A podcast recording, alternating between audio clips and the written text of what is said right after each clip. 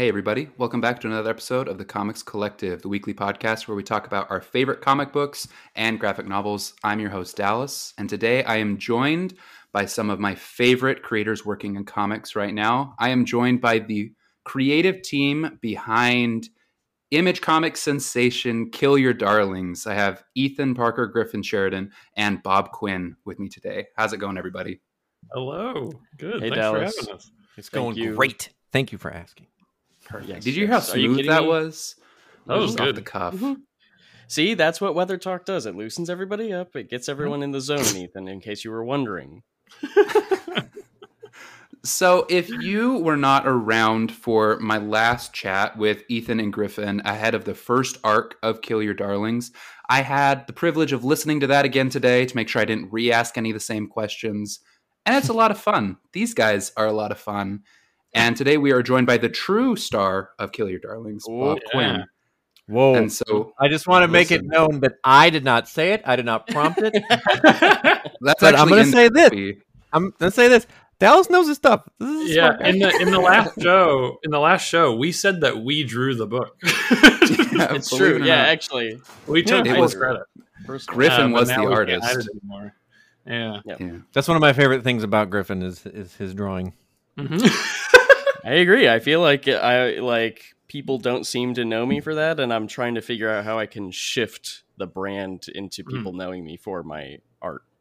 Which Well, I, I think do. in comics you're way ahead because people will just only say your name when they do things. You know, people be like, "Oh, you know. Mm-hmm. Kill Your Darlings by by Griffin," and Ethan Yeah. will be like, Yeah, by "I mean, me." there are even two writers here," and Bob will be like, "I'm so far down the line of Yeah. that are talking about this. I can't even Well, be mad." It'd be Griffin first name only, as though he is a mythic beast. yeah, no, it's like uh, it's like Prince or Beyonce, Yeah. Lord. You know, That's- you have him on the show and I'm it's just shrieking. Just a large feathered beast behind the mic. Yeah.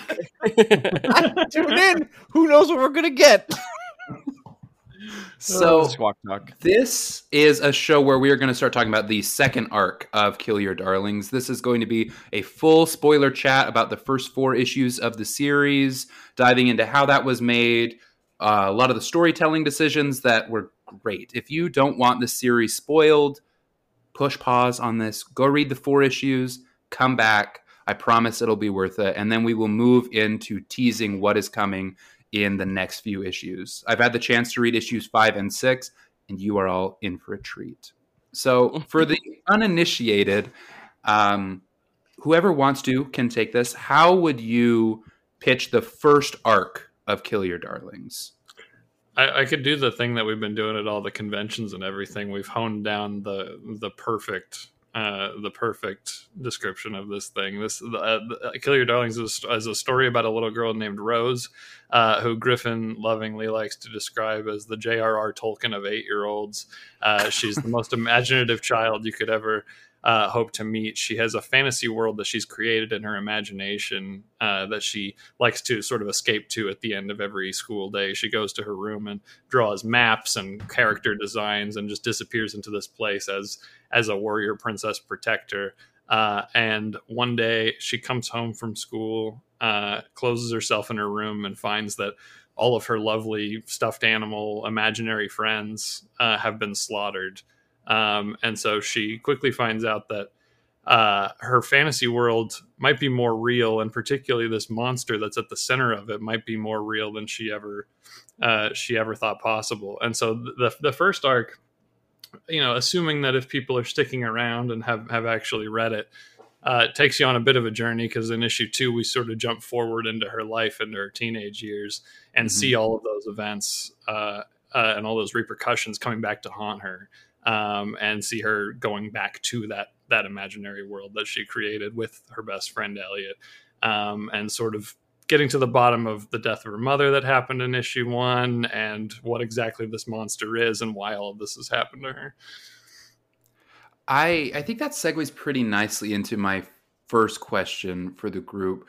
When you have a premise that is going to be this character is going to end up in this fantasy world that is bleeding out into their real world, it seems like the instinct is to get us to that fantasy world at the end of issue 1. But I think you all very wisely push that to issue 3. I want to know a little bit how you came to the decision to pace out the story that way and why it was important to establish the stakes of the real world before we hopped right into the fantasy world.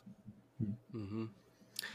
Um, I think that was because so much of what we wanted people to walk away from issue one with is how much of it is real and how much of it is fantasy. We definitely wanted to leave folks off on a very ambiguous note uh, at the end of issue one, and then spend issue two sort of setting up the characters all a little bit more, especially because we pretty much then introduce new versions of the characters when we do the the time jump between issues one and two. So getting you more acquainted with the versions of the characters that you're actually going to be spending time with and not the eight year old child versions uh, that everyone seemed like everyone you know rightfully so thought that they were going to be the protagonists of the entire series and everyone was like this is really fucked up for like an eight year old protagonist and it's like i agree that's why we didn't do that um, yeah. so we bumped it up a little bit uh, and and spent issue two introducing you to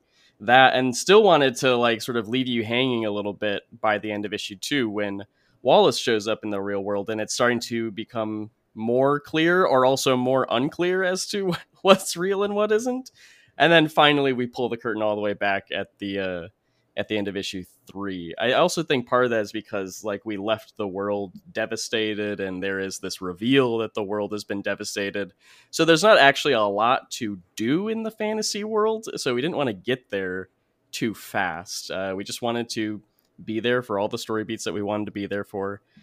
Uh, and then and and and that was it. Ethan, yeah, we've mm-hmm. talked so much about the, the, the contrast between the fantasy stuff and the horror stuff, um, and you know, fantasy versus the real world and everything. And like, yeah, it, it was it was very in the DNA of the concept from the beginning that it's like no matter how crazy the stuff gets, our character characters from the real world, their dialogue, their reactions will be like as grounded as we can make them, uh, like because they have experiences that you can fully buy into. Um and so no matter like and, and, like we will go all the way silly. We will do the silliest shit. We will do looney tunes shit but we will have like people that you know, like you feel like you know going like jesus christ what is going on?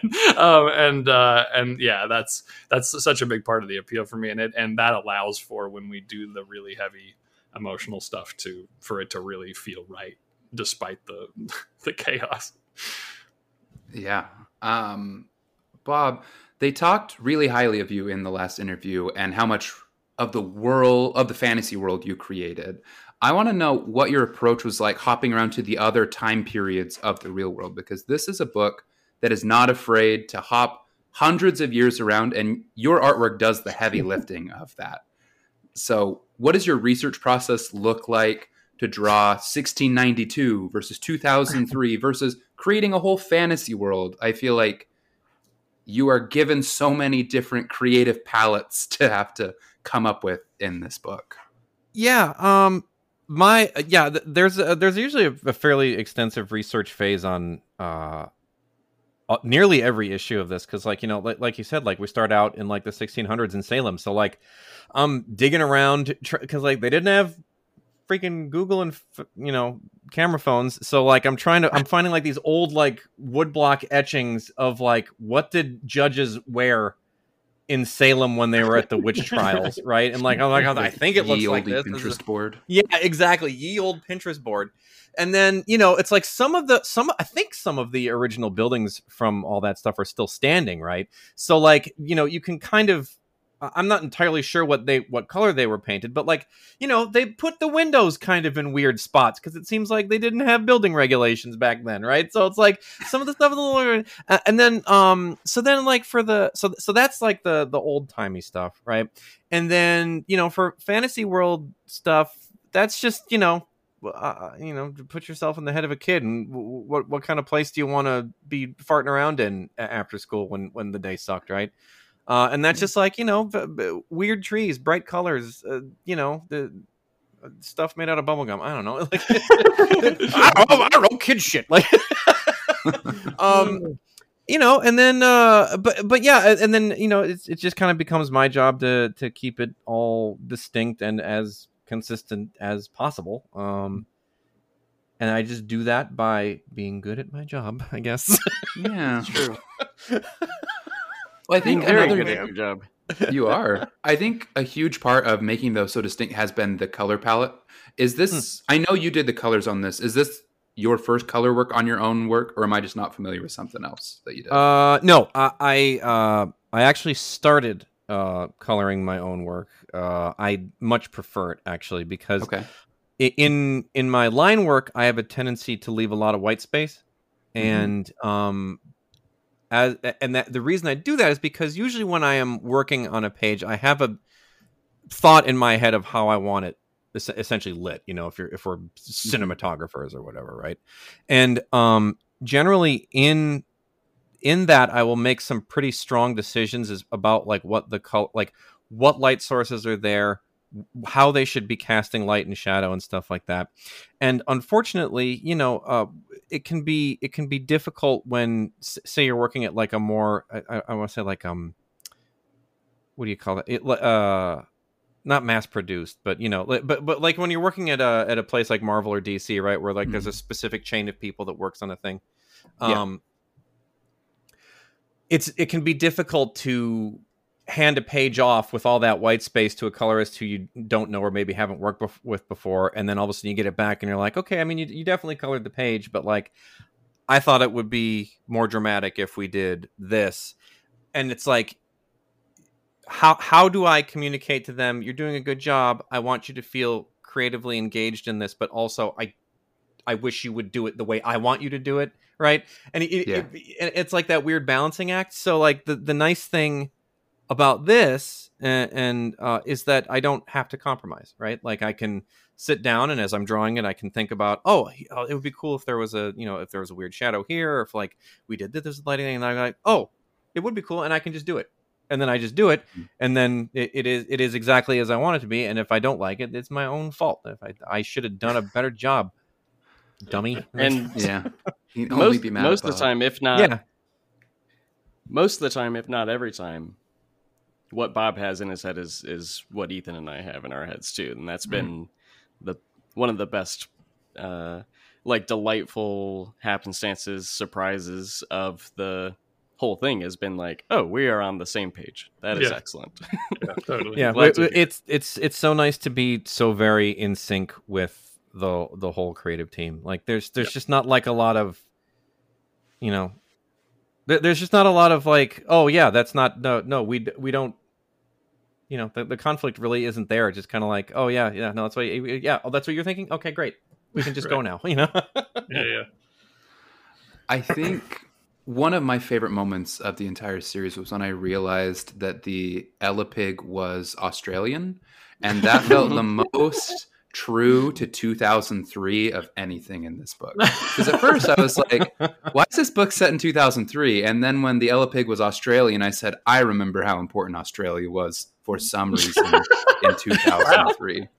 I like things that were priorities for me in elementary school were like Australia and then everything else All and then school. And it seemed like every other uh. kid around me also was passionate about the crocodile hunter. I so. I appreciated that you you did the research, you know. You really of course, showed the culture of course. 2003.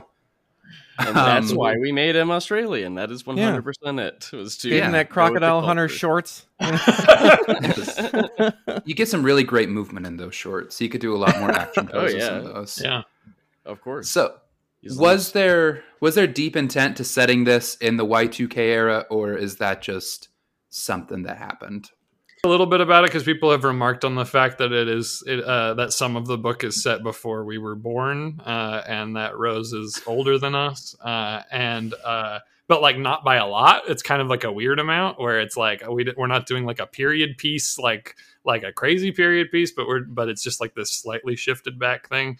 Um, and I it's possible that the more people read I, that they'll sort of like come to feel some of the intent of that but we have talked about it especially with issue one that um it, it felt very right to set it in uh sort of like a what we perceive as to some degree, at least in our minds, a bit of a simpler time where like um you know, obviously in many ways like it's not, but uh, kids are less, you know, technologically conscious at, at, at, that period of time, and so when when you have a character who is like incredibly imaginative, but also like in like the way that of, of like DIY, where like they are in their mm-hmm. room, mm-hmm. like like creating their own toys, and and it's all about crayon and paper and and all of that. Like having that um, feel sort of true and not having Rose like whip out a flip phone or whatever, but then also like having her grow up along a track that is familiar to us. Um, it just made a lot of sense. Uh, and so, yeah, there, there's there's kind of a myriad of reasons, but that that is definitely kind of where that starts. Yeah, and 2003 just came out of 1995 plus eight. Uh, yeah. where there wasn't really a thought of like, oh, we have to set this in the early 2000s. It was yeah. just like, well, she was eight, now she's 16, so I guess it's 2003. I'm gonna I expose my oldness now. Like, do do kids still like play with action figures, or did they just play with iPads and stuff now? Like, is it or, or like do they all have to be app enabled action figures? Listen, I I actually have some thoughts on this. So I there's a Ooh. big age gap between each of my siblings. So I have a sister who is mm-hmm. now 13 years old, and juxtaposing our childhoods next to each other in like mm. pre and post iPad world mm-hmm. is astonishing because like yeah. my creativity was built off of trying to recreate movies that I had seen yeah. with my action figures. Yeah, mm-hmm. totally. Mm-hmm. My sister is already a better artist than I will ever be in my entire life because she's watched every anime on Netflix and has just redrawn all of them. Wow. But like, I don't think I've ever seen her play with any toys because right. like yeah. whatever entertainment she wants is immediately right there. So I think she has mm-hmm. got way better references than I do for everything. Right.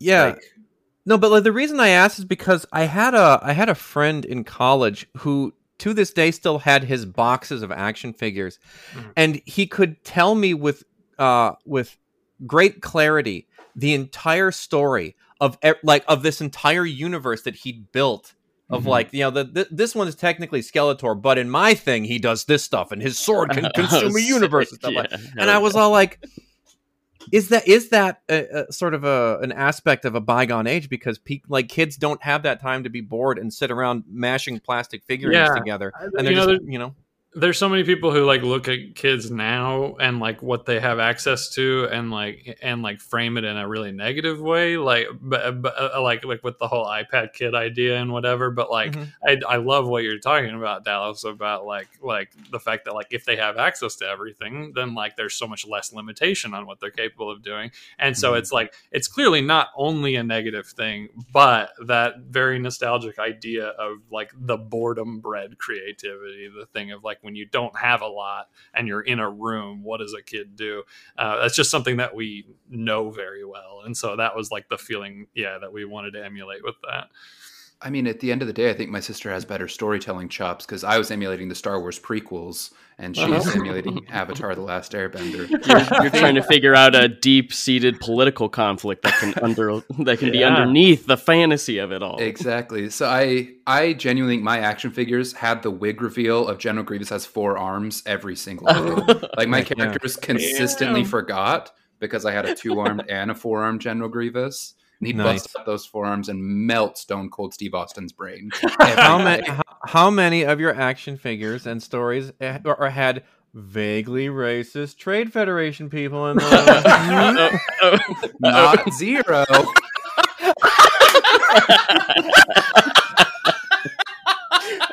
oh my God. Listen, when Zorro and Stone Cold Steve Austin came to meet with the Trade Federation and the Man in Black alien, I'm not saying Weird. that Sony Cinematic had gone. it had not gone through any PR.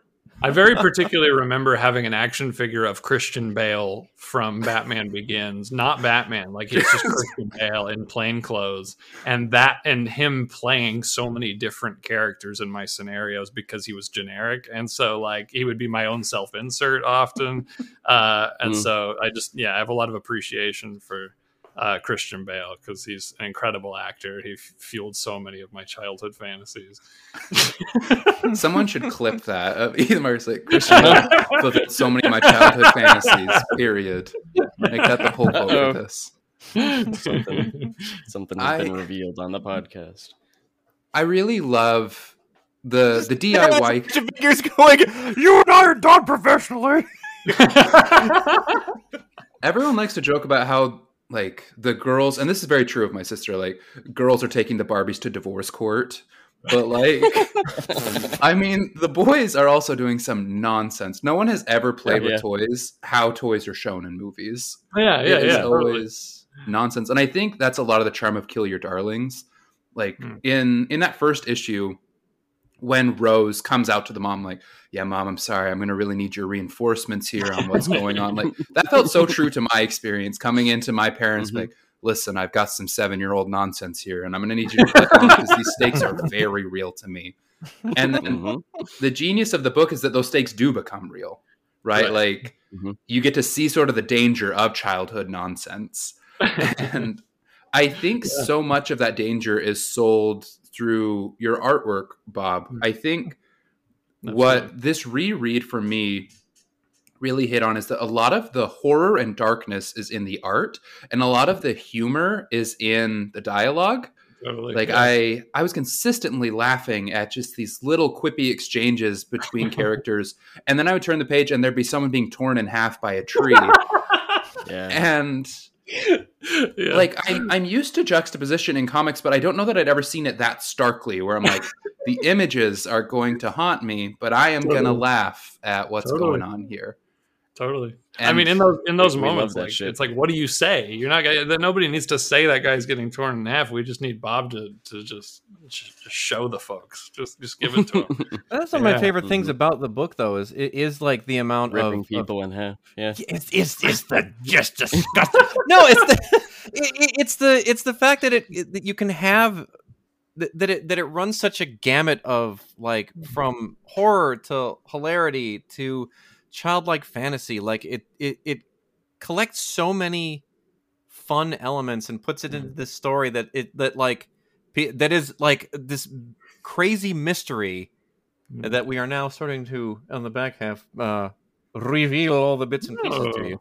But uh yeah i don't know. It's great. We did a great book you guys. You, guys- you should read it. i don't know what to tell you it's awesome I, I agree. I like the whole, you know, the idea of there being something for everybody in in a piece of media is very off putting a lot of the time because that tends to mean that it's like incredibly broad and unappealing or whatever.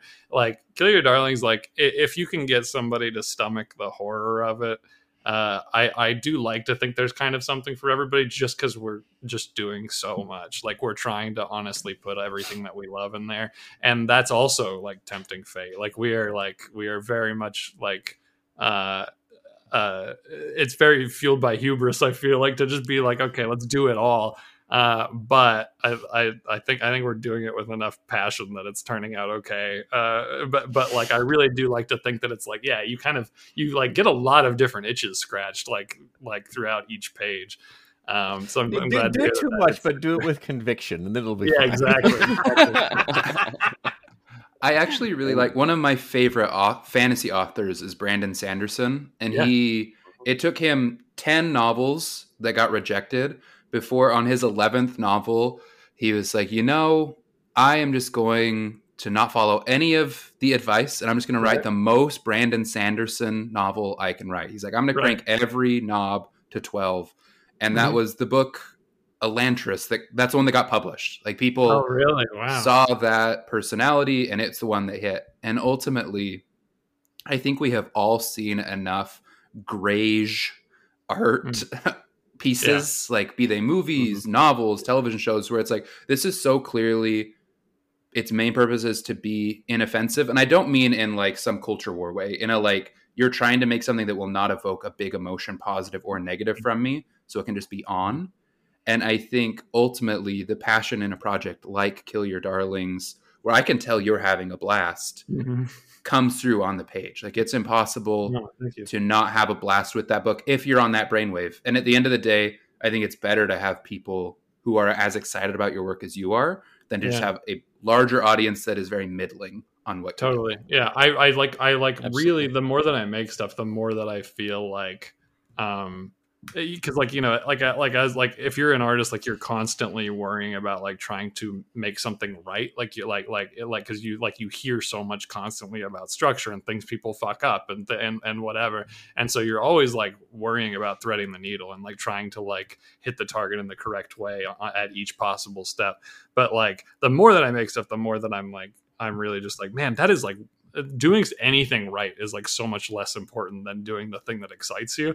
Uh, Mhm. like we just did a thing on one of the last pages that looking at it literally last night i was like that's so fucking weird. And i feel like a lot of people would be like why why i don't know about this. This might hit weird and whatever. But it was like we we all three when we like talked about doing it we were like laughing and like very joyful about it and because of that it was just like oh Oh, no you right. got to do it uh I wasn't so- sure and what so- we were talking about, and then Yeah. okay, Yeah. yeah and, and- and it's, and, it- and it's like it's like dude if it brought us that much joy maybe there will be somebody that's like that's weird why'd they do that but but i but you have to think that more people and the people that you would really hope w- would would feel that same kind of joy that you did Yeah. And I, I also think like if you start at middle excitement, you will edit down to zero excitement. 100%. You know what I mean? Like every draft I have, I like the thing ten percent less. Like I'm on the seventh draft of a novel right now. I never want to read it again in my life. Like, I just yeah, no. send it into the world and forget that it exists. And I just have to be like, I loved you at one point, and I know you're better now, but right I just I don't know. but, but there's history, you know. It's a, lo- Like, it's a loveless marriage it, it, Yeah. it is like I see Yeah. all your flaws, even things you fixed. I remember what they used to be. So shifting into the second arc of Kill Your Darlings, issue five. I don't want to spoil anything too too crazy. I'm we're gonna drop this the Monday after it comes out, Okay. so people will have a chance to read it. Pretty major tonal shift in issue five. Uh-huh. I Uh-huh. Loved it. I hope that the listeners of this loved it. Mhm. Talk me through the the hard shift that you do to start off this second arc. Yeah. Um the the okay, how to how to toe the line on talking about this. Um I think it's clear just from, say- the, I- from the cover and everything that has come out. It's clearly like quite a The- different one. yeah, Yeah. yeah, Well, even the choice that like all the other colors have had like or co- covers have had like some sort of vibrant color on them in some way, and this one is just fucking black and white and, and gray and everything. And the the events that unfold in issue five are some of the earliest ideas um, Yeah. uh, uh, that have been in the book. Uh, it we it- it's been a pivotal moment that we've known is coming literally since before it was all even formulated as one thing because this idea was actually just like a separate idea that got smashed into a couple of other ideas to sort of like be the atoms that collide to create kill your darlings so mm-hmm. this idea this moment has been there pretty much the entire time and has been in the underbelly of everything that we had written up to this point knowing that through, this is through coming. completely different iterations of the story. Yeah, yeah and It's- the way that it Griffin ends up did. This it's is- a real, it's this a is real, real crime event. that Griffin Okay. committed.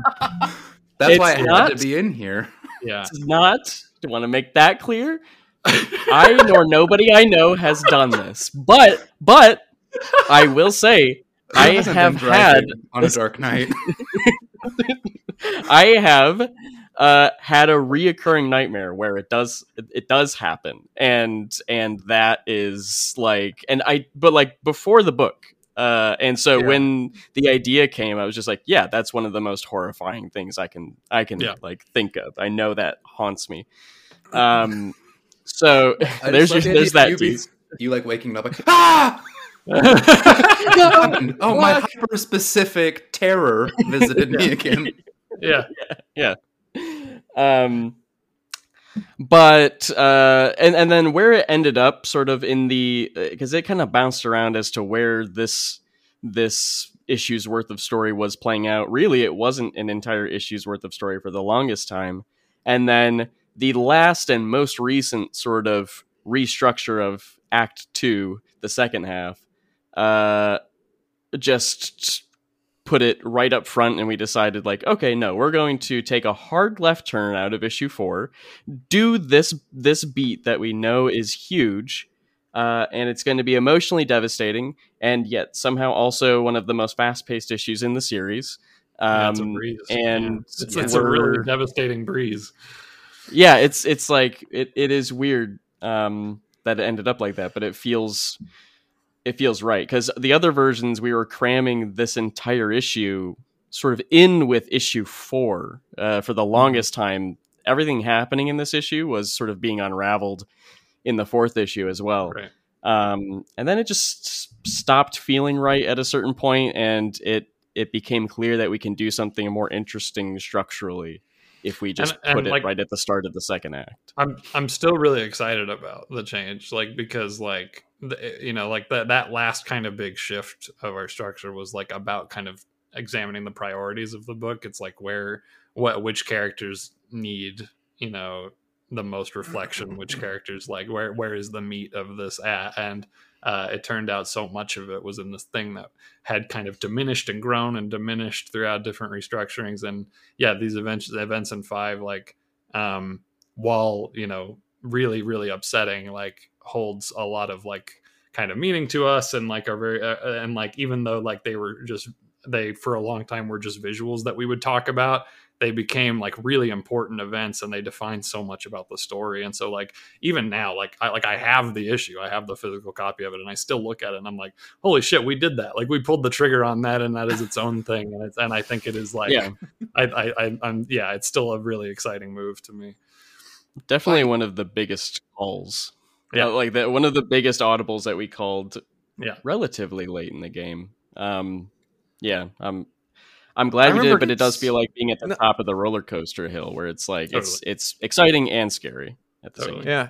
No, I remember getting the script for it because I think it was while I was on vacation, and you guys like sent it to me, and, and I read it, and I was like, "This is not what I was expecting this issue to be. This is really cool." And I think you guys were kind of nervous about how I was going to react. I was like, no, this, is, yeah, "This is great. We- This is the this this issue sweet. We got to do this. This is gonna be awesome." Yeah, where like in when you look at when we were talking about Act One and Act Two, this is like this weird way that we've been talking about uh, the book, which I know might be weird for some readers because it's not typically referred to as acts. It's it's always arcs, but like and when we say acts, we're not talking about a three act thing. It's more of like a, a play thing. There's Act One Right. and there's Act Two. We're going into Act Two, um, just for clarity's sake uh uh uh yeah totally lost my train of thought in that clarification so uh I like I like that the curtain call of this is just terrifying. You know, if we're if we're doing acts Yeah. here and this is a play, then you guys drop the curtain, do a crime, and then come back to the story. yeah, But I Yeah. I love you talked about this issue being breezy, and my initial reaction when I was reading this was a first out of the gate, I thought, wow, Bob Quinn has leveled up again. Like the art on this issue is it crazy? stunning, and I want to I want to come back to that. But then Absolutely. B, I was like, this is already over, and I'm like, that still hurts. Like I didn't get down off of it hurting. Oh, like this book felt like a punch Yeah. in the arm that I was left with the sting with Yeah. after I was done reading the book. And so I think, well, it might seem counterintuitive to move a- out of those feelings quickly. It's not that we moved on to something better feeling. We just were all Mhm. done. Like I couldn't rely on the book anymore to make me not feel shocked and hurt by what happened.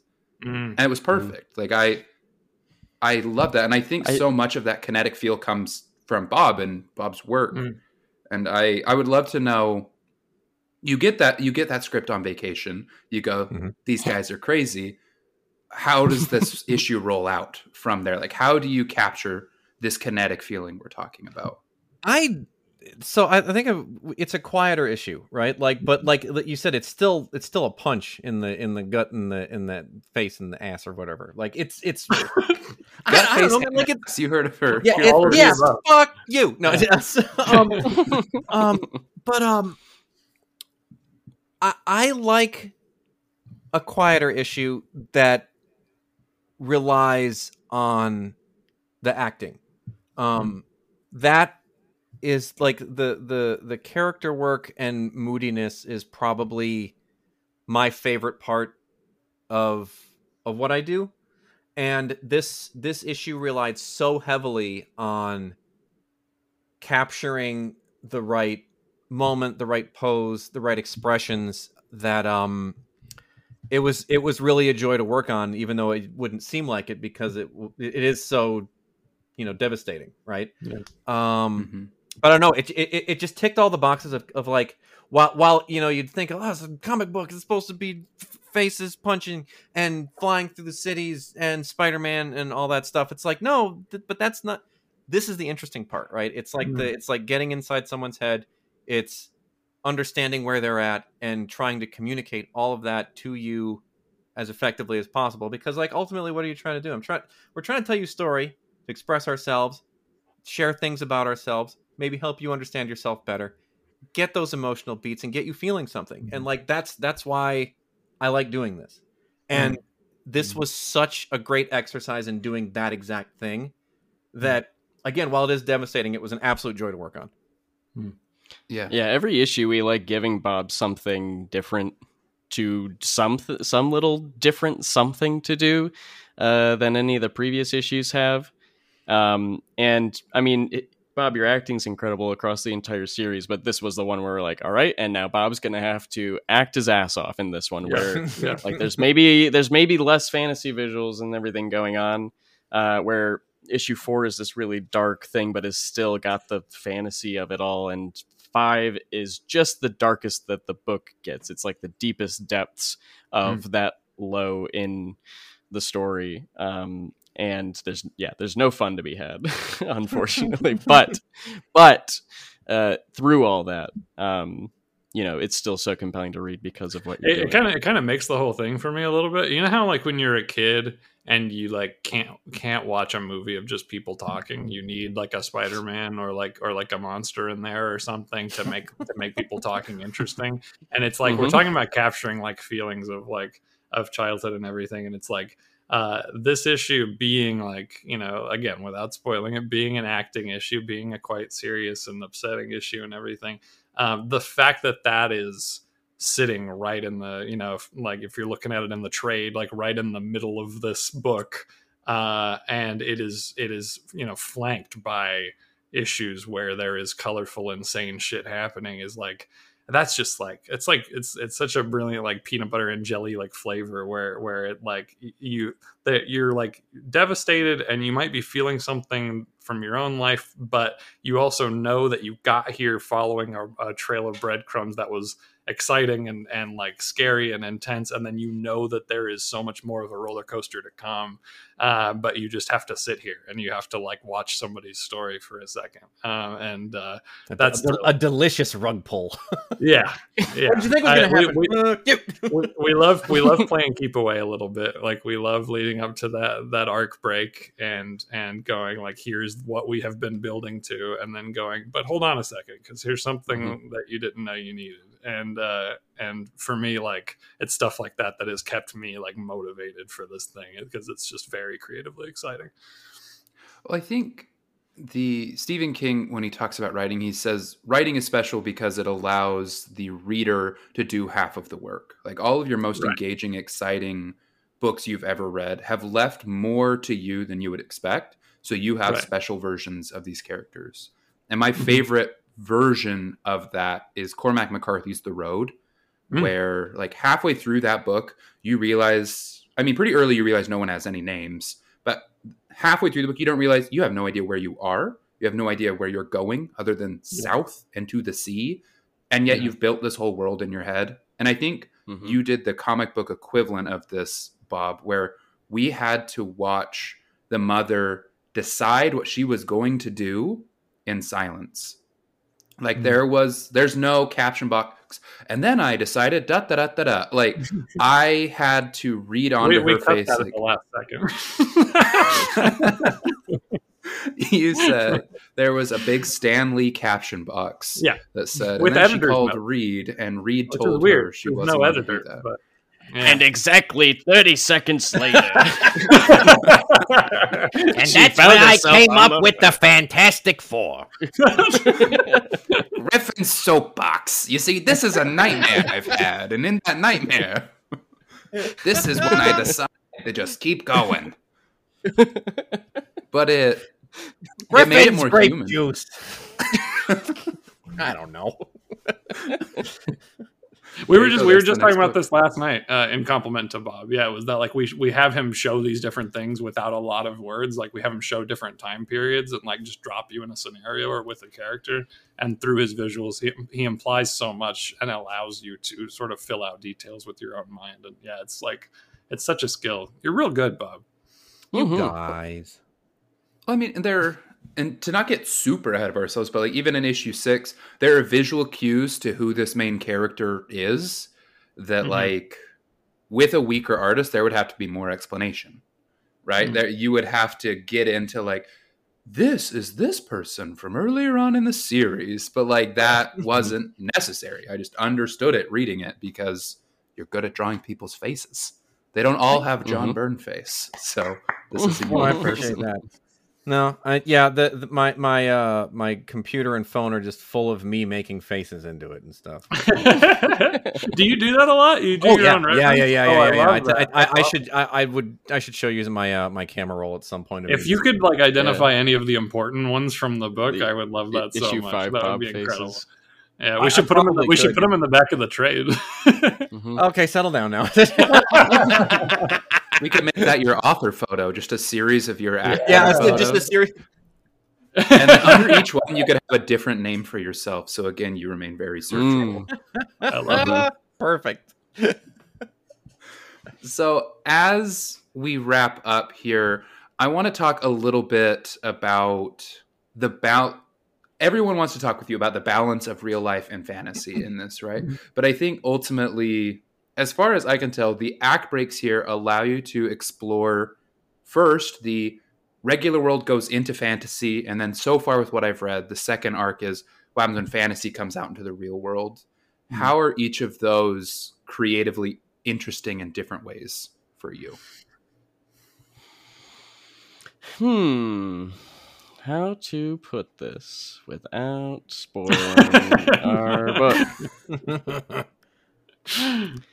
Well, I think they they have different implications, but I like the way that there is this, you know, one way or another, whether whether it's your fantasies leaking into reality is like kind of poisonous to the purpose of being in reality, uh, and it's the sort of the same thing of like if too much reality is seeping into your fantasy, then what the fuck is the point of the fantasy world? Uh, if it's if it's just a mirror of the real world, so.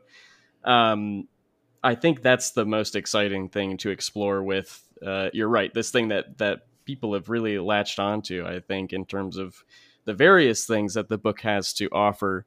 Um, and so it's a slight difference, and maybe that's like it, I'm, I'm saying that there's like similarities to it, but I think the stakes of those things are, um, I think, are they read a, li- a little bit different. Uh, whereas, like if fantasy is coming into the real world, you know, I think we we know those sorts of stakes, but then real world going into fantasy world is is more personal uh, because it's you know we're talking about a specific person's fantasy world and what does that mean to them and uh, how is this sort of specific evil uh, affecting what was once uh, just a pure like eight year old's you know dreamland uh, so yeah i think there's a lot of interesting stuff to explore there there's a lot of cool shit you could show doing that probably that's, that's, uh, that's, that's very well said, and that's a great fucking question as well because you're really Yeah. like tap tapping on something there that like the yeah there people talk about the balance of fantasy and reality. The book is like very much about the the struggle of the line between the two getting pushed one way or the other and what that sort of means.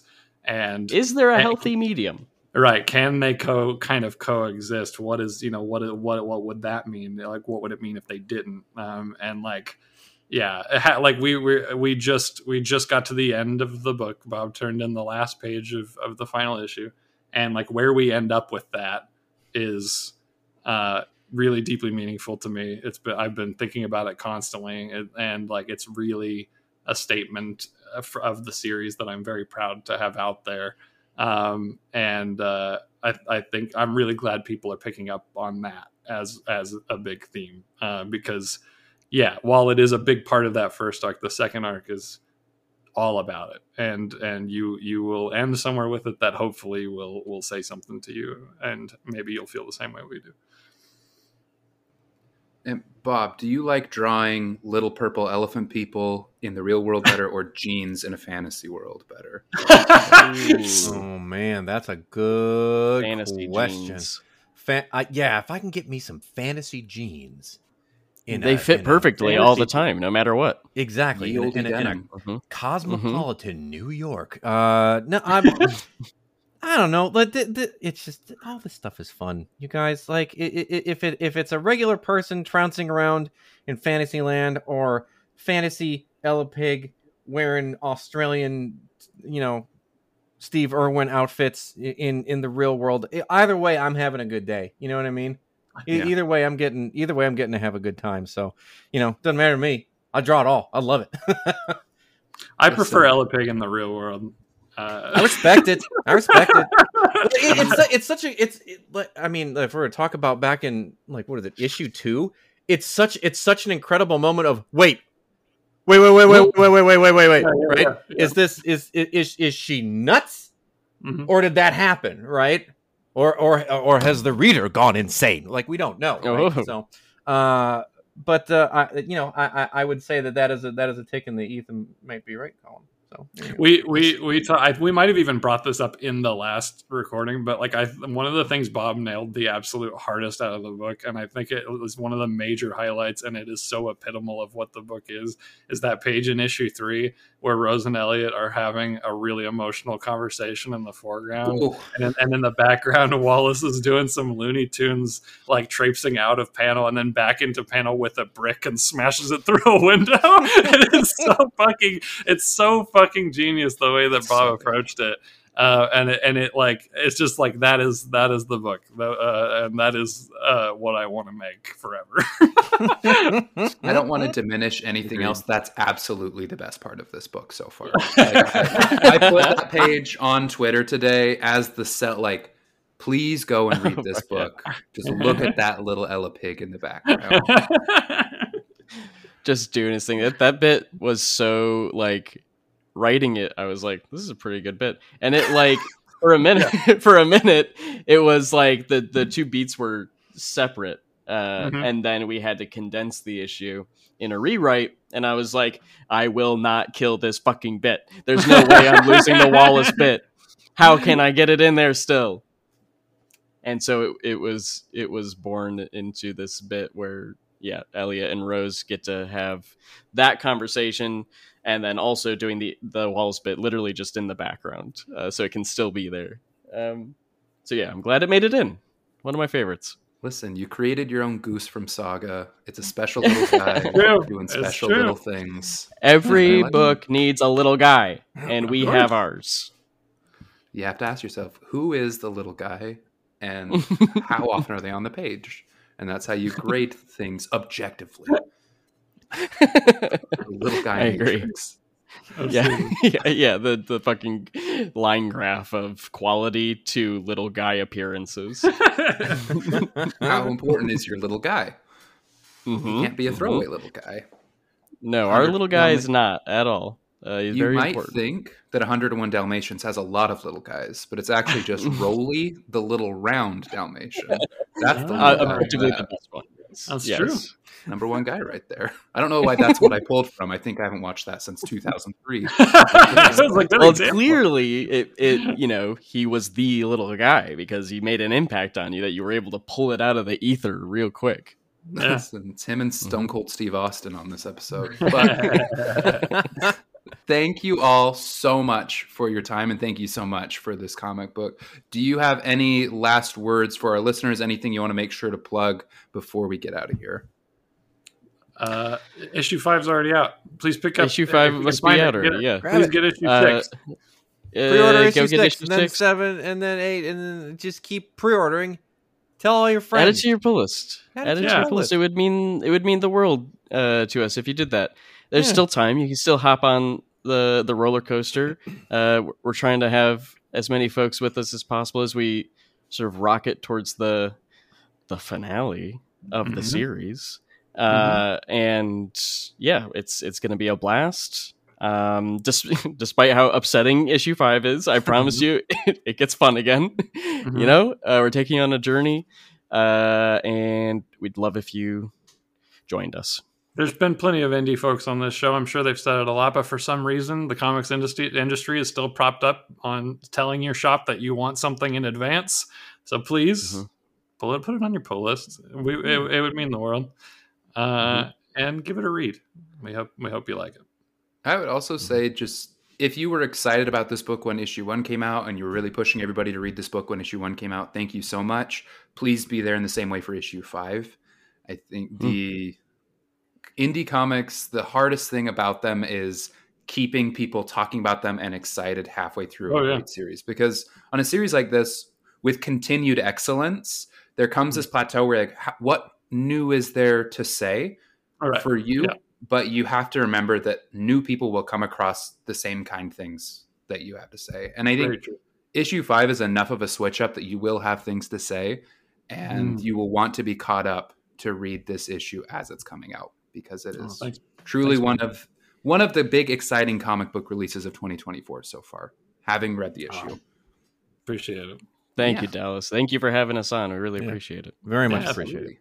All right everybody thank you so much and we'll see you next week bye Bye.